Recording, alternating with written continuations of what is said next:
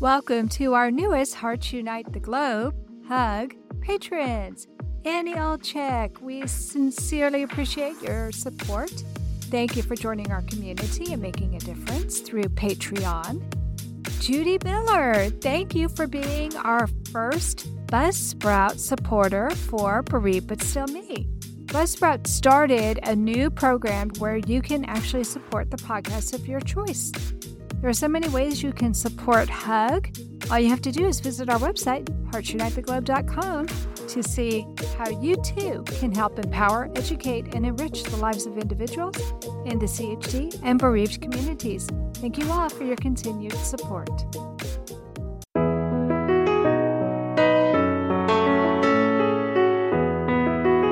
Welcome to Heart to Heart with Anna, featuring your host, Anna Jaworski. Our program is a program designed to empower the CHD or congenital heart defect community. Our program may also help families who have children who are chronically ill by bringing information and encouragement to you in order to become an advocate for your community. Now, here is Anna Jaworski to the ninth episode of the second season of Heart to Heart with Anna, a show for the congenital heart defect community. Our purpose is to empower members of our community with resources, support, and advocacy information. According to the World Health Organization, breastfeeding is one of the most effective ways to ensure child health and survival. If every child was breastfed within an hour of birth, given only breast milk for their first six months of life, and continued breastfeeding up to the age of two years, about 800,000 child lives would be saved every year. Globally, less than 40% of infants under six months of age are exclusively breastfed. Adequate breastfeeding counseling and support are essential for mothers and families to initiate and maintain optimal breastfeeding practices. The American Academy of Pediatrics states breastfeeding is a natural and beneficial source of nutrition and provides the healthiest start for an infant. In addition to the nutritional benefits, breastfeeding promotes a unique and emotional connection between mother and baby. In the policy statement, Breastfeeding and the Use of Human Milk, published in the March 2012 issue of Pediatrics, the American Academy of Pediatrics reaffirms its recommendation of exclusive breastfeeding for about the first six months of a baby's life followed by breastfeeding in combination with the introduction of complementary foods until at least 12 months of age, and continuation of breastfeeding for as long as mutually desired by mother and baby. This recommendation is supported by the health outcomes of exclusively breastfed infants and infants who never or only partially breastfed. Breastfeeding provides a protective effect against respiratory illnesses, ear infections, gastrointestinal diseases, and allergies, including asthma, eczema, and atopic dermatitis. The rate of sudden infant death syndrome, or SIDS, is reduced by over a third in breastfed babies, and there is a 15% to 30% reduction in adolescent and adult obesity in breastfed versus non breastfed infants. Approximately 75% of newborn infants initiate breastfeeding. Hospital routines more and more attempt to accommodate the breastfeeding mother. Pediatricians promote the advantages of breastfeeding to mothers and infants as well as the health risks of not breastfeeding. As such, choosing to breastfeed should be considered an investment in the short and long term health of the infant rather than a lifestyle choice.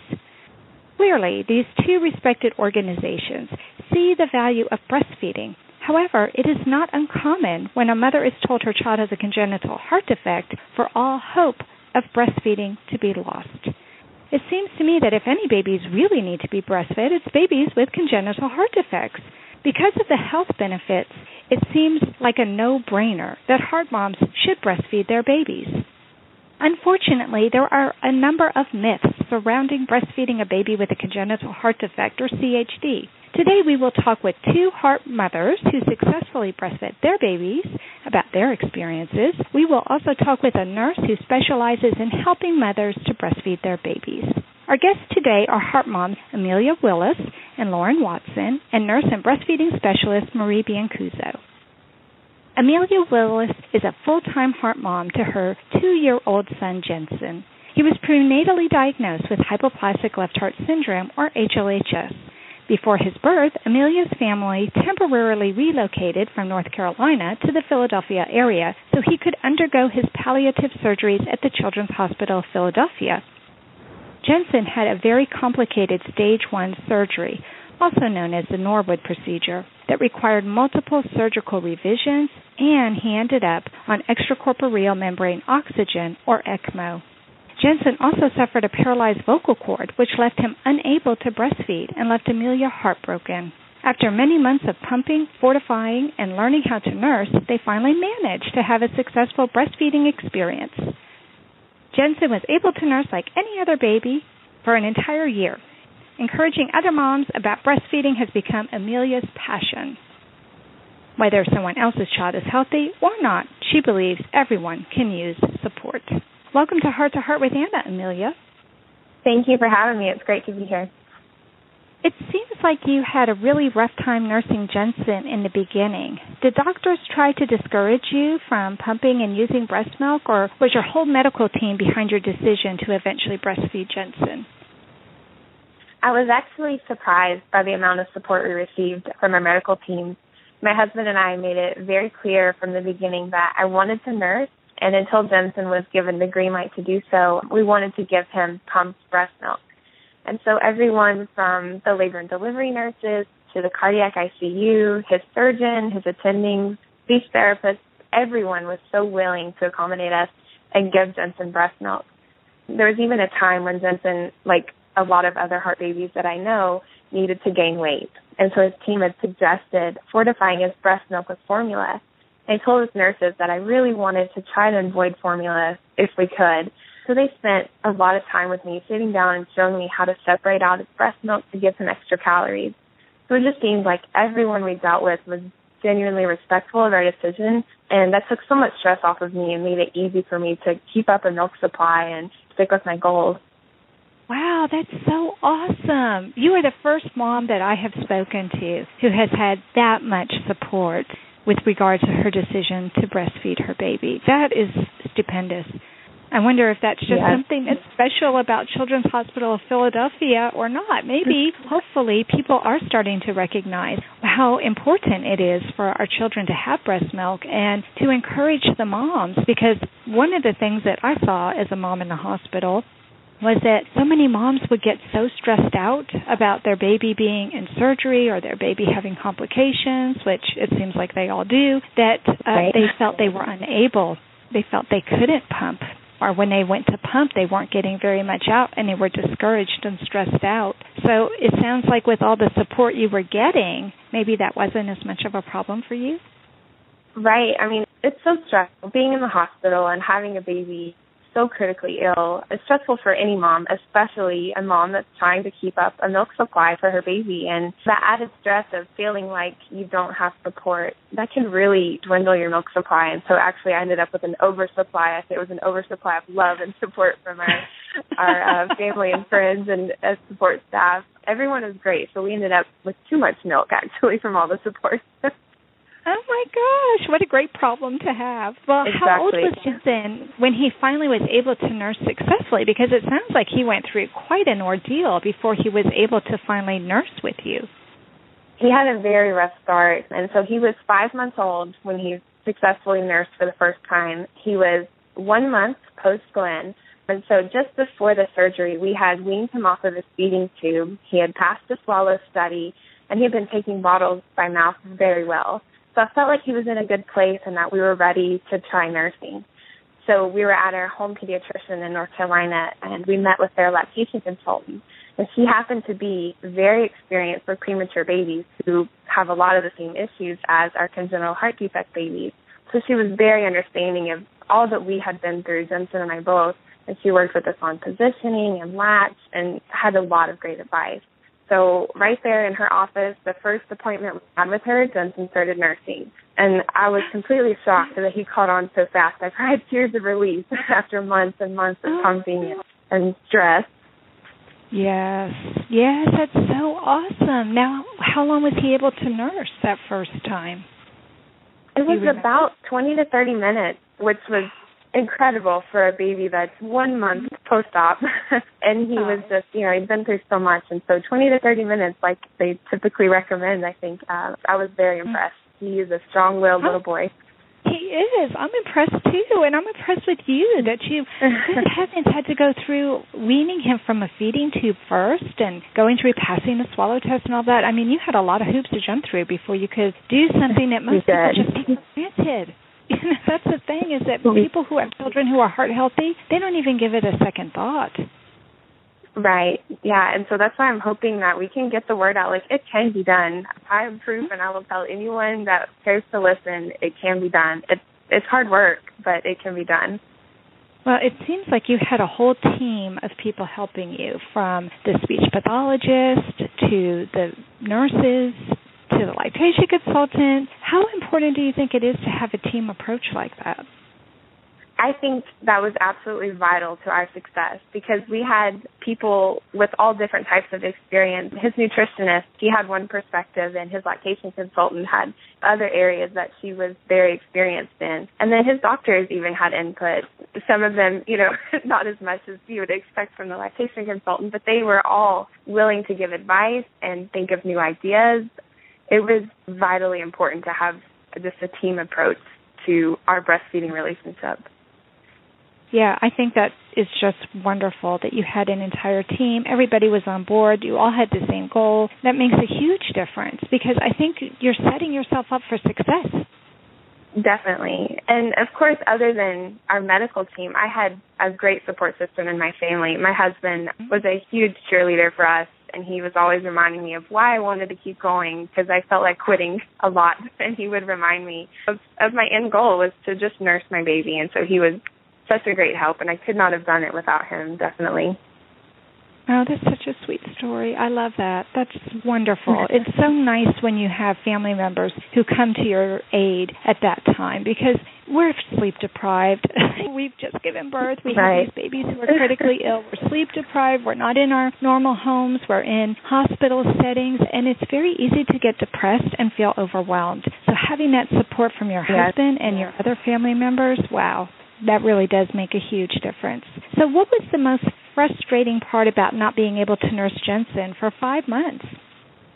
I would say the most frustrating part was just feeling helpless. I felt like I wasn't taking care of my own baby. I feel like holding your baby close and feeding him as a newborn is such a basic part of motherhood, and I just felt like I was missing out. I wanted nothing more than to just scoop him up out of his hospital bed and hold him and nurse him. But there was times that he was too critical. We couldn't hold him, of course. He was too sick for that. And so we had all these other people around him, nurses and respiratory therapists that were doing all these things to help him recover from these major surgeries. And I felt like I had nothing to do or that I was missing out on those crucial bonding moments when they're a newborn. I hear you. When Alex was in the hospital, I was so frustrated because I wasn't a nurse. I didn't know how to care for him the way I had been caring for him before he had his surgery. And I felt that the only thing that I could do, that only I could do, and none of these nurses or doctors or technicians could do, was pump milk for Alex. And right. I was religious about going and pumping the milk and storing it, and I was so stressed that sometimes it felt like I wasn't getting much of anything. But it didn't matter. I kept going, and I would focus on what he looked like, what he smelled like, and just close my eyes. And sometimes I cried because he was in a bad spot. But a lot of times, just by envisioning him and thinking about what he smelled like, I was able to go ahead and produce some milk. But it's right. really hard a mom feels like her major job is to take care of her baby and when they're in a hospital like that we're limited on the amount of care that we can contribute. So i commend you for doing the pumping to the point where you had extra. I think that's amazing. Oh thank you. i don't know that we had extra? We were very lucky. Yeah. I, you were. you were. huge oversupply did you, we were so blessed. Yeah. Did you donate your milk I was actually unable to donate. Actually, funny enough, because I take allergy medicine every day, and so that disqualified me from donating. I was really disappointed that I couldn't. I did share some with uh, family members, so I had other babies in the family, and we shared breast milk, so it worked out. yeah, well, that's great. Amelia, what best advice do you have for someone wanting to nurse her baby who has a critical congenital heart defect like HLHS if she's going to be separated from her baby while the baby is recovering from that open heart surgery that they need? I would say the biggest thing that made the difference for me was to stay determined. Having that support system around me to remind me that this is your goal, this is what you want to do, and they helped me. I had to re- remind myself of my end goals. I had kind of done some research. Jensen was prenatally diagnosed, so I had done some research and realized not many babies with these defects are breastfed. So I knew that it would be a rocky road, but I was determined to try. I wanted to participate in Jensen's success, so I talked with lactation consultants and therapists, and they gave me things to do that could make me part of Jensen's recovery. Doing skin to skin, baby wearing, uh, dipping his pacifier in breast milk, just lots of things that I could do as his mom to make me feel like I was part of his recovery. Oh, wow, I love that. Tell me a little bit more about the skin to skin. Once Jensen was to a point where he was stable enough that I could hold him. Generally, once he was off of the ventilator, the breathing tube, we could pick him up and hold him, and I would hold him against my chest. And he had no clothes on, and so we had direct skin to skin contact. So it was just time for us to bond, to spend time together, for him to smell me. I think for me to smell him, that really helped my milk supply. I think that was invaluable time that we spent together that really helped me to feel more connected to him and to be even more determined to nurse this baby. I felt determination like no other after doing skin to skin. Wow. I haven't heard of anybody doing that before, but it is something that other heart moms and I have talked about that we wish they would do the minute the baby was born because when they snatch your baby away and take them to the ICU and you don't have any of that skin to skin time, it feels like a loss. And yes, so I was hoping that that would be something that we could advocate for, and that is immediately after the birth, if the baby is not in distress, give them a few minutes of skin to skin time before you have to take them away. I know they have to be taken away for a lot of different tests and everything and you don't want the baby to crash of course while they're skin to skin with you but i just think there's right. something about right. them smelling you and you smelling them like you said i think it helps the milk supply and that's how we do the bonding. That's where it all starts yes. from. So I love it that they did that with you. That's wonderful. And then dipping the pacifier in your breast milk, I hadn't heard of that before. So when were you yeah, using a pacifier? He was discharged, so he was still working on feeding, and we had determined that he had the paralyzed vocal cord, so we knew that he wasn't going to be able to swallow liquid breast milk just by itself. So we would just do literally one drop of breast milk on a pacifier, and I felt like if he can only have one drop, then it should be a drop of breast milk just to get, you know, the taste, just to work on his suck reflex. We would also do cotton swabs and dip it in colostrum and swab that around his mouth. That was when he was still intubated. Just anything that we could do to stimulate the suck reflex or to get that breast milk in him. That's all awesome advice. I love everything that you said. That all sounds perfect. now I can see why you really were able to have a successful experience. You did all the right things and then some. I'm really impressed. well, thank you. and I'm so glad you're out there being an advocate. I mean, you obviously have a lot of information that you can share with others and really help people. I know a lot of people are afraid that when their baby has to have a feeding tube that there goes their chance to ever nurse their baby, but Jensen's evidence that that doesn't have to be the case. Right. And it was not easy to wean him off of the tube and then to wean him off of the bottle, but it took work and even once he started nursing, we still had issues. We could only nurse him in certain positions because he had sensory issues where were so mm-hmm. great that I couldn't hold him a certain way. So it's not easy, but once we got it down and figured out what worked for Jensen and I, it was so easy and it was so, so worth it totally worth all this, the pain that we had gone through. Well, thank you so much for sharing your experience, Amelia. I'm just so inspired by everything that you shared. I really am. Thank you. Thank you for having me and letting me share my story. Well, it was my pleasure. And now I get a chance to talk with Lauren Watson. Lauren Watson is a wife, she's a part time small business owner, and a full time mother to two children. Jackson, who is almost six, and Addison, who will be two in November. Addison was diagnosed in utero with tricuspid atresia, hypoplastic right heart syndrome, a VSD, an ASD, and transposition of the great arteries. Lauren breastfed Addison before and after two heart surgeries, both of which involved complications and questions about Addison's survival. Lauren is a native Texan who grew up in the Dallas area but who now lives in rural East Texas on wooded land with a creek.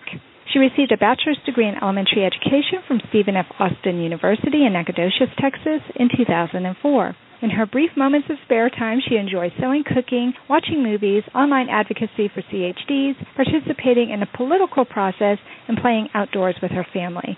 She also homeschools Jackson and helps her husband manage their outdoor plant nursery. Welcome to Heart to Heart with Anna Lauren. Hi, thanks Anna for having me. Well, I'm so happy to be talking to you. You and I have so much in common because I nursed my sons and I also homeschooled my sons. oh, I did not know that. That's really awesome. Yes. Yes.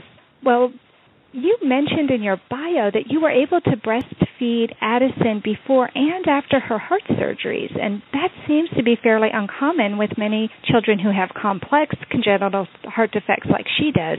She has both hypoplastic right heart syndrome and transposition of the great vessels. Those are two complex congenital heart defects. How soon did she have her first surgery, and can you tell me a little bit about your opportunity to start nursing with Addison?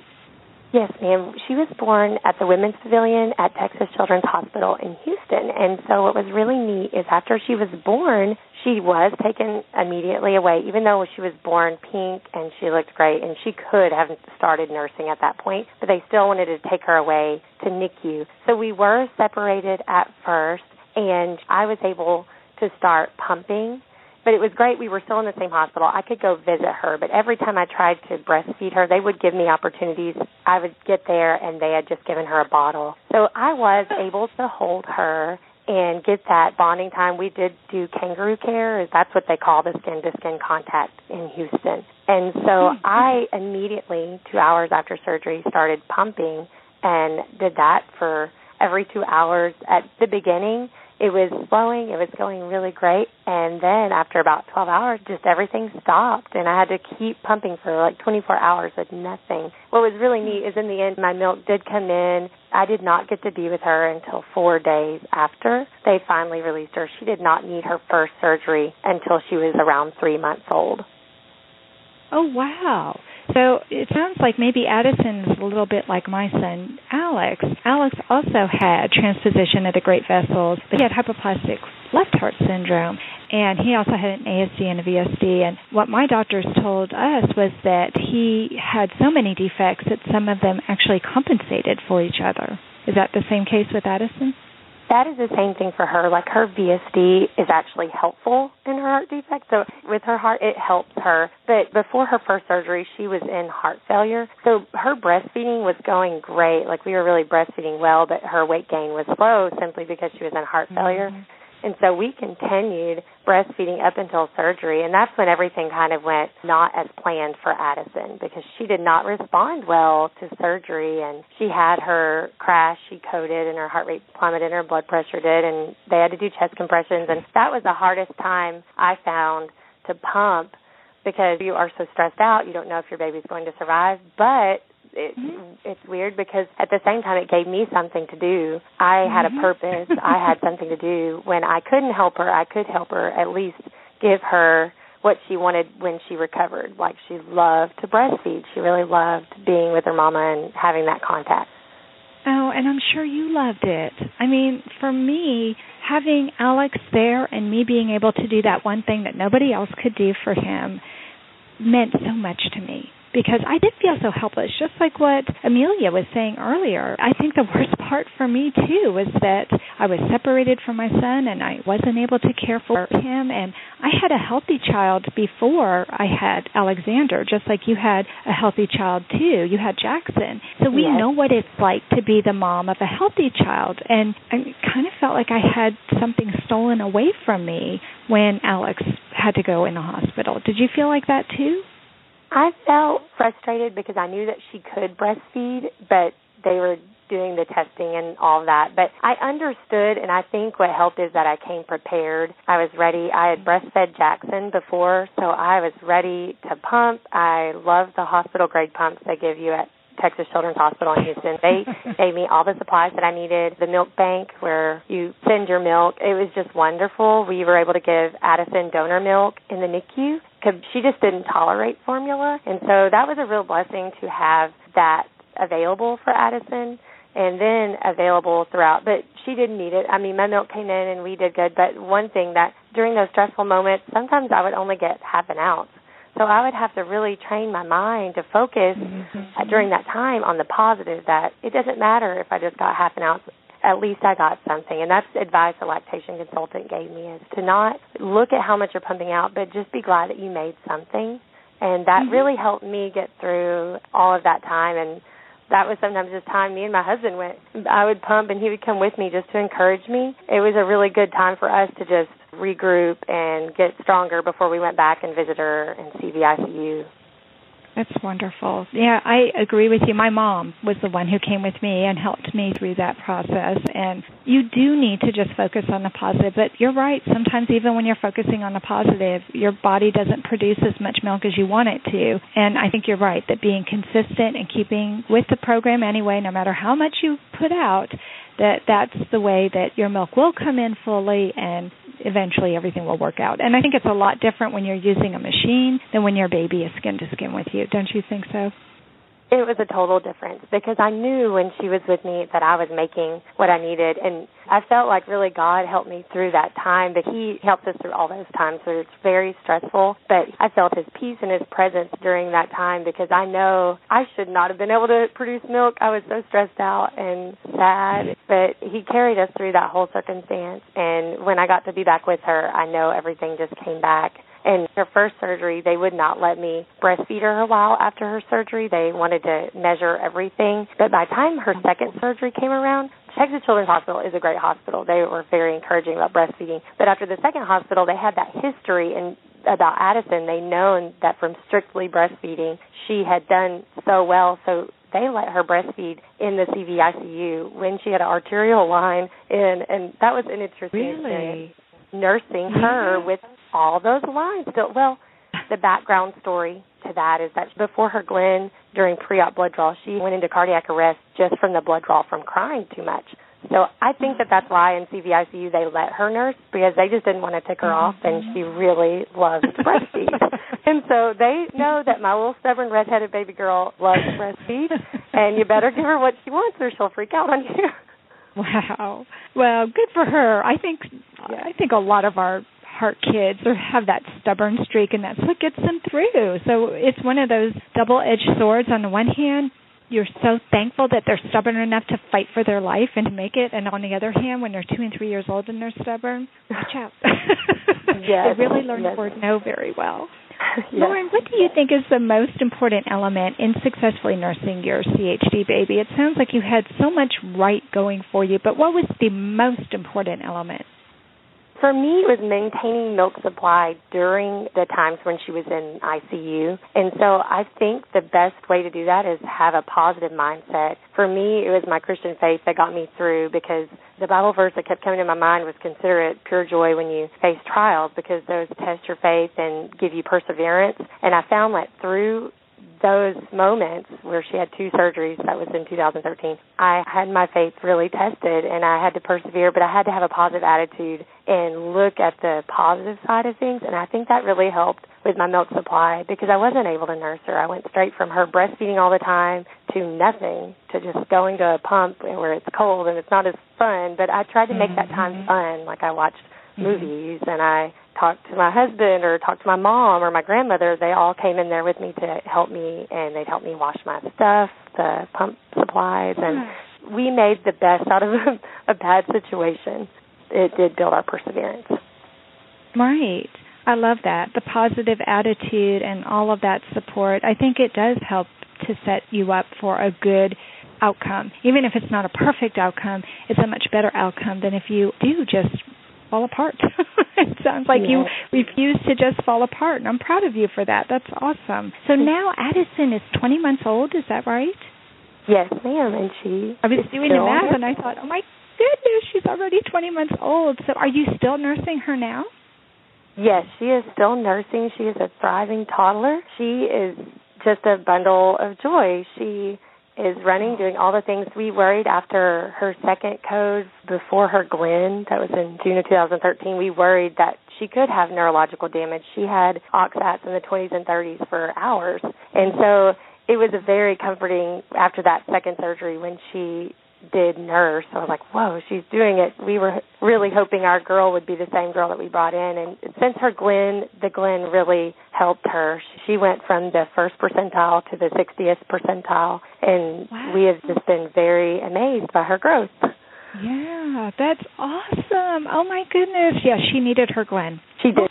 I hadn't planned on asking you this, but I'm going to ask you anyway. So when is she scheduled for her Fontan? She will have her Fontan when she is three, and I'm hoping she will wean before then. She is showing mm-hmm. no interest in self weaning at all, but they wanted to have her Fontan at three or when she was around 35 pounds. Okay. What advice would you give to pediatric cardiologists or cardiothoracic surgeons when they're working with a mom who wants to breastfeed her baby?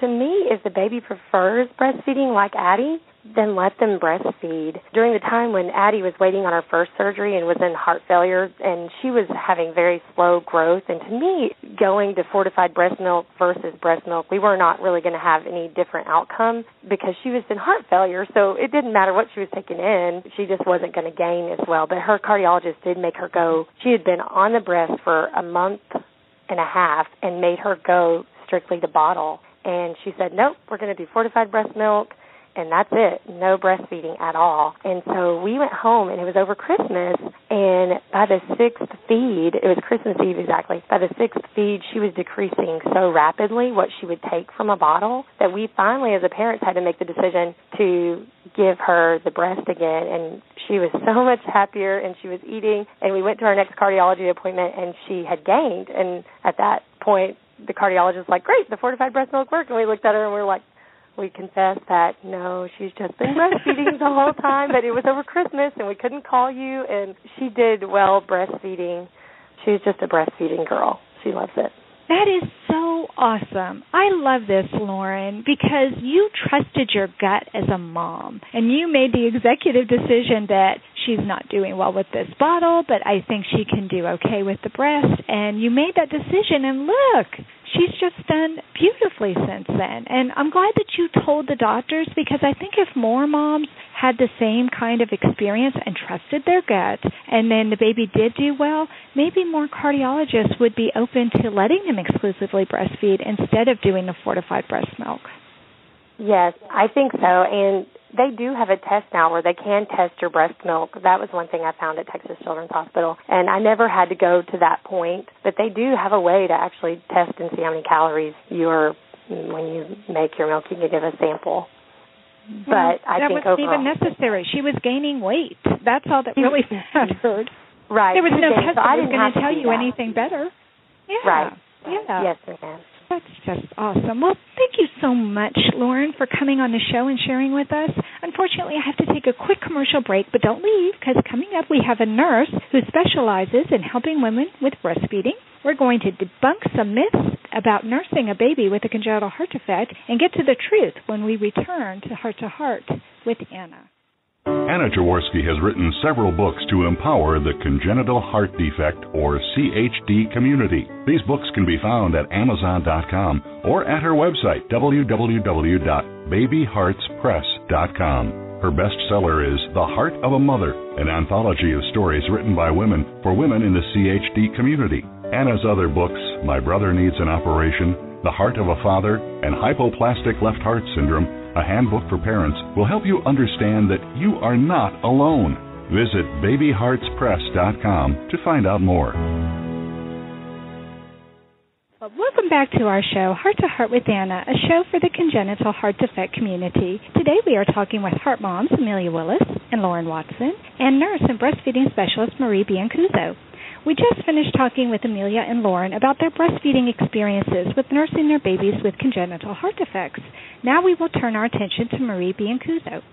Marie Biancuzzo started helping mothers, babies, and families to succeed at breastfeeding more than 30 years ago. Fondly remembered for decades by mothers, she earned their trust by helping them to cut through the misinformation, bust the myths, and believe in themselves.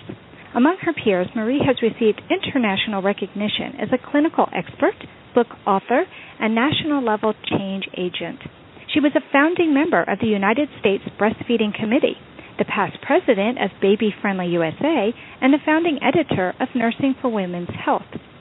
Marie has both depth and breadth of experience from having worked in community and teaching hospitals with mothers and healthcare providers in nearly all subspecialties of maternal infant health. From the mother's hospital bedside to the university classroom, Marie has honed her skills at helping people be good consumers of healthcare information. A native of the Rochester, New York area, Marie now resides in the Washington, D.C. area, but crisscrosses the country as director of Breastfeeding Outlook, the education company she founded in 1998. Through her courses and seminars, Marie works to help nurses and other professionals learn how to help families with breastfeeding and related perinatal topics. Recognized for her warmth and personable teaching style, Marie continues to provide direct assistance to mothers as well. Marie writes weekly for her blog, Marie's Outlook. Marie is also the host of Born to be Breastfed on Voice America. You can see the link to her radio show on my website, www.hearttoheartwithanna.com, in the bios section. Welcome to Heart to Heart with Anna Marie. Anna, thank you so much for asking me. I'm really pleased to be able to join you as well as your guests today. I was very interested in their stories. Well, I'm delighted to be talking with you, and this is the second time for us to be on the radio together since yes. I was on your show. and I think we're going to have a great time busting some myths together. One of those myths is that CHD babies should not be breastfed because so many of them are failure to thrive babies, and some people feel there aren't enough calories in breast milk to help CHD babies grow. So, can you debunk that myth for us, Marie?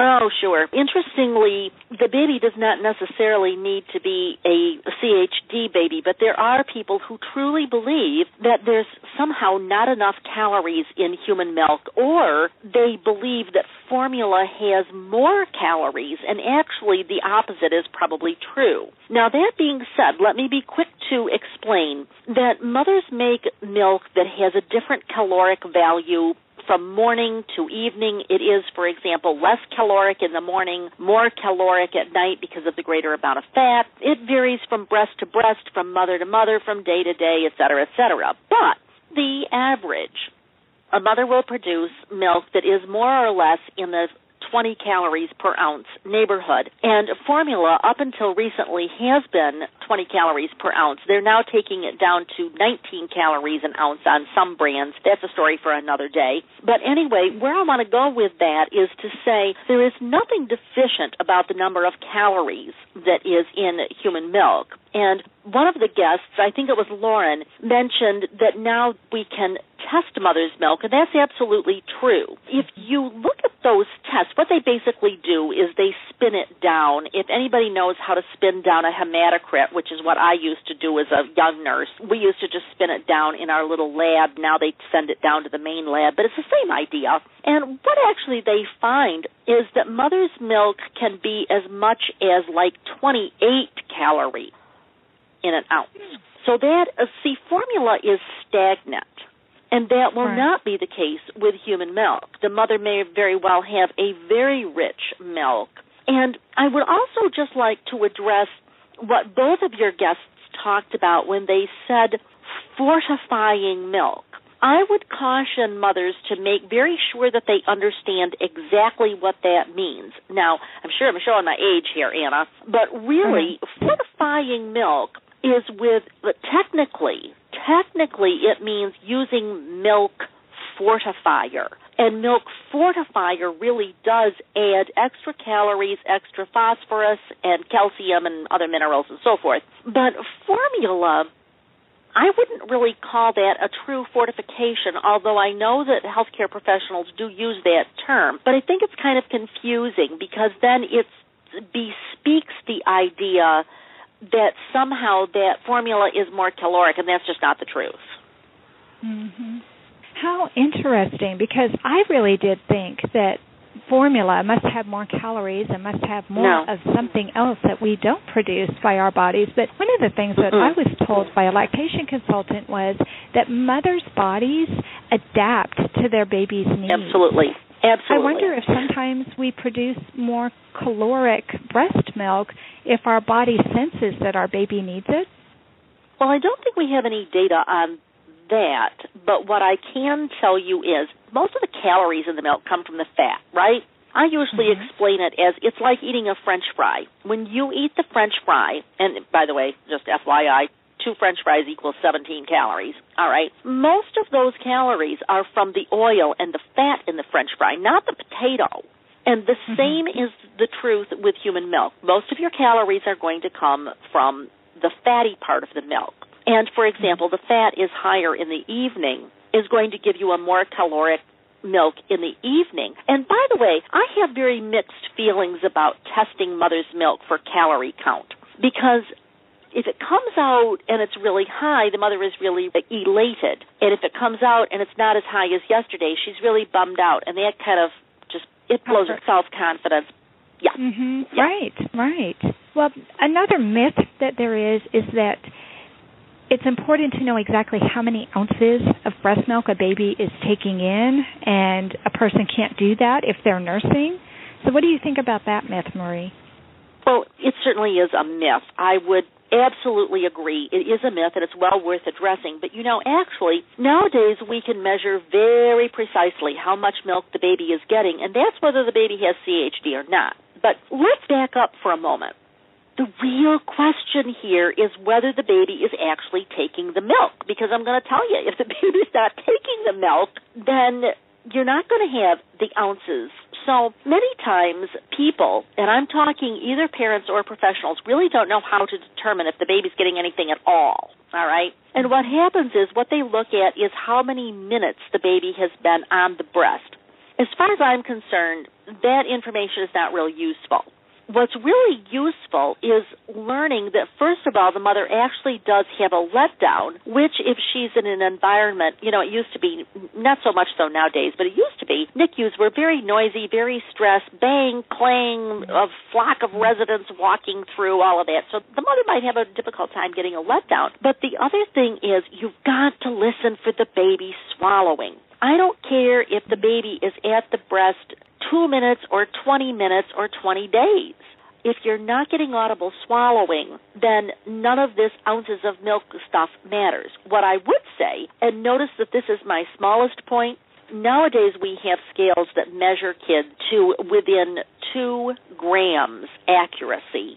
So you can put the kid on there pre-test and then have the breastfeeding, and then you can have the baby weighed after the breastfeeding and you can tell how many bounces he gained. Again, I have very mixed feelings about that because if the mother comes away and says, Wow, look at how much he got, that really boosts her self confidence. But if the baby didn't do so hot that day or that moment or that time, then she's really kind of down on herself. And honestly, you know, it's just like adults. We don't always eat exactly the same or behave exactly the mm-hmm. same, whether it's eating or anything else. Yeah, I can see where that may not be good psychologically for the mother. Yeah. Yeah. And it almost makes the whole breastfeeding experience too clinical. It's Yeah. supposed to be This is what I call performance pressure. Anna. Right, right, Yeah. exactly. I feel Yeah. the same way. That would be that would have really stressed me out. I think. What can a mom do when she is feeling so stressed? How can she relax and actually enjoy the breastfeeding experience? I think not having to do that performance that you were just talking about is going to be the first step. But what else can we do, Marie? Well, let me be clear. There is a time when you've kind of got to endure that performance pressure, but you can't get too hung up on exactly what those numbers are exactly every time because as human beings, and that includes babies, we don't all act the same. How many um, minutes a day do I brush my teeth? Well, you know, probably a little less today than yesterday because I'm busier today, that kind of stuff. So try not to get too worried about those things, but I think one of the things that mothers need to be able to do is tap their own natural resources. And the first thing that comes to my mind is guess what? A hormone called prolactin. Now, prolactin is pro, meaning for, and lactin, meaning milk. This hormone is in all mothers' bodies, or at least all well mothers' bodies, and it not only is for milk, but it has this effect of helping the mother to relax. When I teach my comprehensive course, I show a mother dog who has nine little puppies nursing. Mind you, now she's only got eight teats. And she looks just like so vegged out. And that vegged out look is the effect of prolactin that mothers should be able to recognize when that hormone kind of pops into place, but they got to go with it. They can't fight it. So mm-hmm. that's a big piece. Mm-hmm. I think there are a number of relaxation techniques that I would recommend. Breathing is absolutely the number one, and I could just talk about that for way longer than your show. But the other one is skin to skin contact. And one of your guests mentioned that earlier. I think it was Lauren. And skin to skin contact, we all think about it as being beneficial for the baby, and it absolutely is beneficial for the baby, unquestionably, no doubt there. But it is beneficial for the mother. Now let's mm-hmm. think about this. If we as adults, never mind being women or mothers, if we as adults just have a bad day, what do we want to do? We want somebody to give us a hug. Or mm-hmm. maybe you want to slide in the bed next to our spouse and snuggle up and just kind of just feel warm and cozy and skin to skin is good or skin to almost skin is good. This is why we do this because skin to skin helps us to relax and to settle down. Usually when I teach professionals, I reach out and I do a handshake. And then I ask the group, could I have faxed that handshake? And of course everybody laughs. But right. a handshake is skin to skin contact, you know? Absolutely. It helps us Absolutely. to relax with, with one another. Mm-hmm. I think you're absolutely right. And I know I used to be a teacher of the deaf before I started uh-huh. my family. And uh-huh. I would frequently go stand behind my students and if they were really struggling, I'd put my hand on their shoulder and encourage right. them. I think you're right. And it wasn't skin to skin because obviously they had clothes on, but just sure. that physical contact, just that reassurance that Absolutely. I'm going to help you through this. You don't have to go through it alone. And it's the same way with the breastfeeding. I was really thrilled that both of the moms actually were given that skin to skin contact opportunity. That was not encouraged 20 years ago when I was in the hospital with Alex. 20 so years ago, it was unheard of. Mm-hmm. Now it is starting to be the norm. I was mm-hmm. fighting for that 20 or 30 years ago, and they frankly thought I was nuts, okay? But now there is a ton of research to show how effective it is. But with or without the research, don't you just know from your days of teaching, for example, that it's that human contact that we crave? Mm-hmm. Absolutely. It makes us feel Absolutely. better. Well, let's talk about what is probably the biggest myth about breastfeeding a baby with a congenital heart defect. And that is what my son's doctor told me, which was it was too much work. It was too hard for him to nurse. Wish I had a nickel for every time I heard that, this. Marie. oh, brother. Well, first of all, you hear that with children who have a CH defect, but you also hear it with premature babies. You hear it with low birth weight babies. You hear it with babies who have big ears. It doesn't matter what it is. And there's just no truth to it. Now, this is where I think this myth originated, which is the baby has to actually make his jaws go up and down in a rhythmic motion when he's breastfeeding. Whereas if he has an artificial nipple, pretty much any kind of chunk on it is going to get the milk to come out. So I think that's how people got this goofy idea. But it depends on how you define work. There have been a number of studies that show actually that babies' oxygenation levels are very much better, hello, better when they are breastfed and when they are held skin to skin.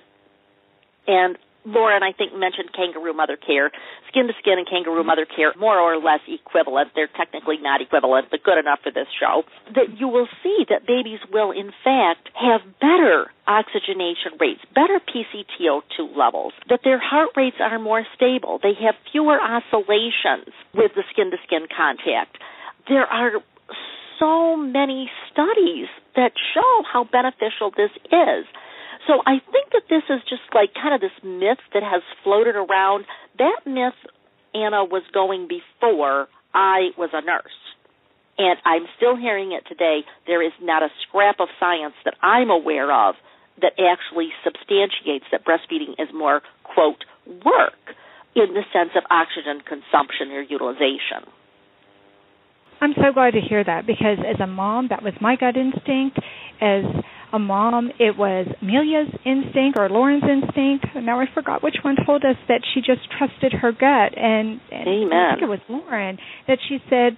Oh well, it was during the Christmas holidays, so we decided not to bother the doctors and just trust our gut. Like, no, go yes. for it. because go for I do it. agree a hundred percent that I think the breastfeeding is much less work, if nothing else, just because there's the hormones that are released by the mother. But I can't help but wonder if the baby doesn't get some beneficial effect from that as well. Oh, most certainly. Well, Marie, oh, most certainly. In a, yes. In a perfect There- world, Marie, women would never have to worry about being able to breastfeed their babies, but we heart moms, our world is turned upside down the minute that we're told our baby has a heart defect and is going to need surgery. In a perfect world, if a woman found out in utero she was going to have a baby with a CHD and that she wanted to breastfeed the baby, tell us what she could do to optimize her opportunities for breastfeeding that baby. Well, in my mind, the first thing that would be the most important would be to educate herself about my three favorite words milk production, milk ejection, milk transfer. And that is critical for any mother of any baby for any reason. Okay. Producing the milk and then ejecting the milk, that is, uh, having a letdown. And thirdly, Mm-hmm. milk transfer, which I talked about a few minutes ago. And I said, if you're not hearing the baby swallowing, then you're not getting mm-hmm. good milk transfer. So I think Right. just understanding that those three things have to happen, that's critical. Mm-hmm. 20 years ago, I would not have said this, but now I would tell you skin to skin contact, skin to skin contact, and more skin to skin contact as mm-hmm. often and for as long as possible. Meaning, if you can hold your baby for at least an hour, that would be excellent. Holding the baby for two or three minutes does not necessarily give you all these benefits that I'm talking about. So I would educate myself and I would be an advocate for myself and I would line up my husband, my mother, my great aunt Millie, or anybody else to be an advocate for me. I think I would have some familiarity with some general techniques, like, for instance, the skin to skin contact, but I'd also really look into things like nursing supplementers and other gizmos. And I don't say gizmos in a negative way. I mean, these things are out there and they, they're, they're helpful for some kids. I think that we as healthcare professionals need to help the mother to mobilize her physical, her mental, and her spiritual and social resources. And if the mother can mobilize those spiritual, physical, mental, and social resources, she's halfway home because that comes to the last point that I would say is critical, which is her confidence. Mm-hmm. You know, Derrick Yeah. Jelliffe said in 1991 about the importance of confidence. And people probably get sick of me saying, What's the most important organ in the body for breastfeeding? And what do mothers tell me? They tell me, uh, the breast. And I say, Nope, not at all. The brain. The brain is the most important organ that you have. Believe you can do it. Have confidence. Believe in yourself. Everybody will believe in you. And just remember, your baby doesn't know whether you've done this before or not. So I, I can't tell you how many hundreds of women I've told that to. You know, your baby thinks you're doing this just great. He's never had another mother. and usually mothers laugh when I say that, but it's true. It's true. So it is true. whatever you've got to do to build your confidence, get that support, mobilize those resources, all of the rest of it is teachable and learnable. You, you know what I'm saying? It Um, is absolutely. It is. Well, Marie, I'm going to have to take a really quick break, and we just have really gone in great depth, I think, about how we can help these babies with congenital heart defects and help the moms to successfully breastfeed them. Let me take a real quick commercial break, and then we'll have to say goodbye to everyone. Thanks, Marie. All righty. Thank you. Anna Jaworski has spoken around the world at congenital heart defect events, and she is available as a keynote or guest speaker for your event. Go to hearttoheartwithanna.com to learn more about booking Anna for your event. You can also find out more about the radio program, keep up to date with CHD resources and information about advocacy groups, as well as read Anna's weekly blog. Anna wants you to stay well connected and participate in the CHD community. Visit hearttoheartwithanna.com today. Welcome back to our show, Heart to Heart with Anna, a show for the congenital heart defect community. We have just had the most amazing show. I am so thrilled that I was able to bring two heart moms who have been successful with breastfeeding their babies, and Marie Biancuzzo, who for decades has been helping women and families, and especially their babies, to successfully breastfeed. This has just been such an empowering episode for me. I'm just thrilled that we were able to do this. So thank you, ladies. We have one minute in the studio together, so I'm going to ask you in turn if you have a question for one of the other guests, and then we're going to have to close our show for today. So, Amelia, I'm going to start with you. Was there anything that you wanted to ask Lauren or Marie? Not that I was going to ask anything. I was just going to say I'm so glad to hear Lauren's story and Marie's advice because it made me feel like I'm not the only person who thinks that it's so stressful. And and your experience too, just talking about trying to relax while you're pumping or nursing and all the anxiety that goes with it. It's so so nice to hear that it's not just me. It's not just me stressing. It's everyone else feels the same way. That's an excellent comment. I couldn't agree with you more. Okay, Lauren, how about you? Do you have a question that you would like to ask Amelia or Marie, or a comment that you'd like to make? Yes, I don't have any questions, but I, wish I would have heard this when I was pregnant with Addison, and I really hope that there are listeners that hear this today and are encouraged to breastfeed their babies. That's my passion too, is to give encouragement to those mamas that are struggling with doubt.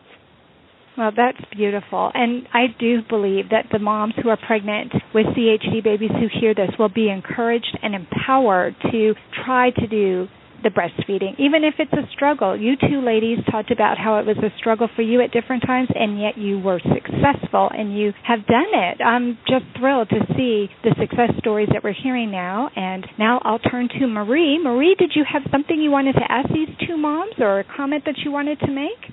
I would suggest that people look at a study by Sakalidis, which came out in 2012, talks a little bit about the issue of the too much work.